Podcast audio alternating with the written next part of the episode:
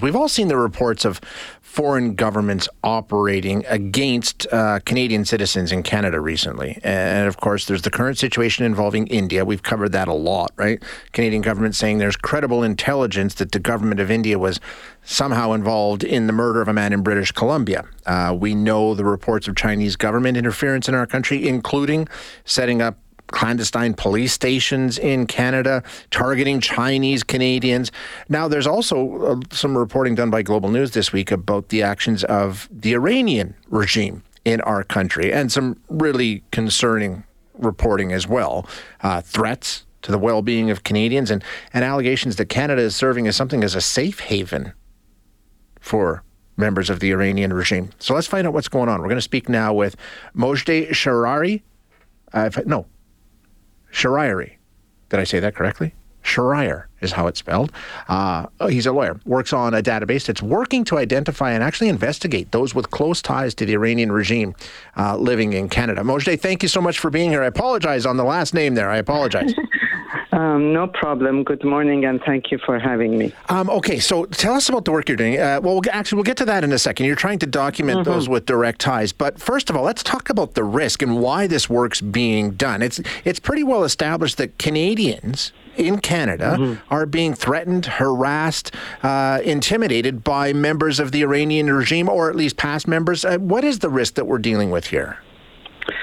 Well, um, the risk is very serious. And to answer your question, I think I can actually quote our Prime Minister Justin Trudeau from October 29, 2022, when he said, and I quote, We know there are people in Canada now who have benefited from the corrupt, from the horrific regime in Iran and who are hiding amongst this beautiful community, taking advantage of Canada's freedoms, Canada's opportunities, and using the riches they stole from the Iranian people to live a good life in Canada. So that was a direct quote from um, Prime Minister Justin Trudeau himself. Um, obviously, when you have people who are affiliated with a terrorist regime, um, being the Islamic Republic of Iran, or being uh, actual members of the Revolutionary Guards Corporation of Iran, which is um, involved in all sorts of um, terrorist activities, both domestically and internationally, that poses risk to security of Canada as a country, um, and also to individuals who are in Canada and are dissidents of the Islamic Republic of Iran. Um, it poses all sorts of uh, security risks, both individually and also collectively to our society in Canada. And this goes back many years. It's well documented, right? Like uh, Canadian authorities mm-hmm. are aware. We know that this has been happening. That's correct. This is a problem that has accumulated over a long period of time, but uh, from what we can gather, the uh, you know the coming of these regime affiliates and IRGC members to Canada has accelerated significantly in the past um, eight years or so. So you can make the political connection there yourself. Mm-hmm. Um, now, I, I, was reading you know, through the article done by Global News recently talking about this, and uh, numerous activists, and you know also some American authorities talking about how Canada is almost viewed in some respects as something as a safe mm-hmm. haven for these people that are connected to the Iranian regime, uh, those that are involved in nefarious activity here in Canada, uh, seem to be operating with impunity here in Canada. Is that true? It is true, and um, if um, you want, I can tell you why from our perspective. Sure, I'd appreciate that. Yeah. Um, so uh, there are two main reasons for that. One of them is lack of adequate laws and tools uh, given to law enforcement to go after these people or to stop them from coming to Canada. Chief amongst them is uh, Canada's reluctance and hesitation to list this Islamic Revolutionary Guards Corporation, IRGC, as a terrorist organization under the criminal code. So that's a huge problem. Without that, um, basically, it is legal now in Canada to be an IRGC member. I will repeat that.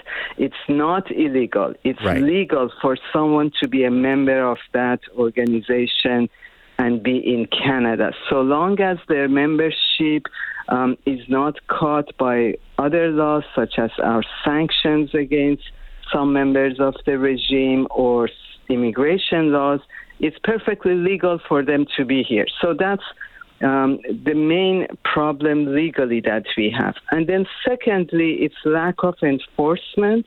Um, and with that, you know, it, uh, there are all sorts of sub problems like uh, like resources. Have we given the law enforcement agencies sufficient resources to investigate who is here, what are they doing, and if they are involved in illegal activities, even within the framework uh, framework that we have legally currently, um, can they be prosecuted? Can be can they be deported? The law enforcement obviously does not have the resources to deal with this. Mm-hmm. What we need is um, at the minimum, a task force nationally with you know, law enforcement um, personnel dedicated to this issue. We don't we don't have that. So I don't want to be critical of, you know, police officers because they're overwhelmed. But the truth is that they are aware of this problem, and the law is not being enforced. Okay, uh, is the government starting to wake up to this and change their stance? I know that um, the government did actually uh, announce that they were blocking the former Iranian health minister from entering Canada. So, has this hit the mm. radar screen of the federal government? And are you anticipating that maybe you'll see some progress here in the near future? Well, we are always hopeful. Um, you see, with that, it was Hashemi, I think his name was the previous health minister who was spotted in Canada in August. The only reason I think that there was some um, movement happening is because he was exposed people found out about it. The media reported right, about right. yep. him.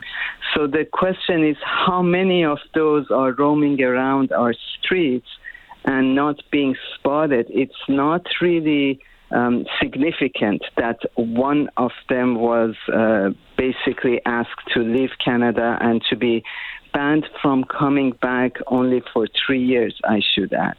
Um, and again, that's because we don't have the legal framework to ban someone like him permanently from returning to Canada.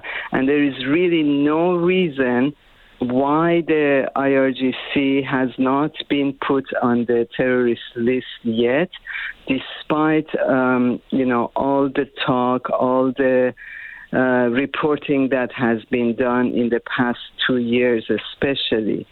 Um, so for example, based on the reporting that we um, have been able to do um, in our community, people giving us information, sending us documents, we have identified um, 295 or so cases so far that involves 700 individuals. Jeez. Now, this doesn't mean that this is it. These are the ones that people were able to um, identify and report to ourselves. And I should clarify because I think there was some misunderstanding in the previous reporting that was done. Not all of these individuals, based on our own preliminary investigation, are necessarily suspects 15% of them at this point we found insufficient credible evidence to follow up on. But um, 35% of them we suspect that they have direct links to IRGC. They are basically card carrying members. And 50% of that 700 individuals um, we don't know or we don't have evidence to prove that they are IRGC members, but we have credible evidence that makes them suspects as being affiliated with the regime at high levels or mid levels. So those, and we are just a small group of volunteers.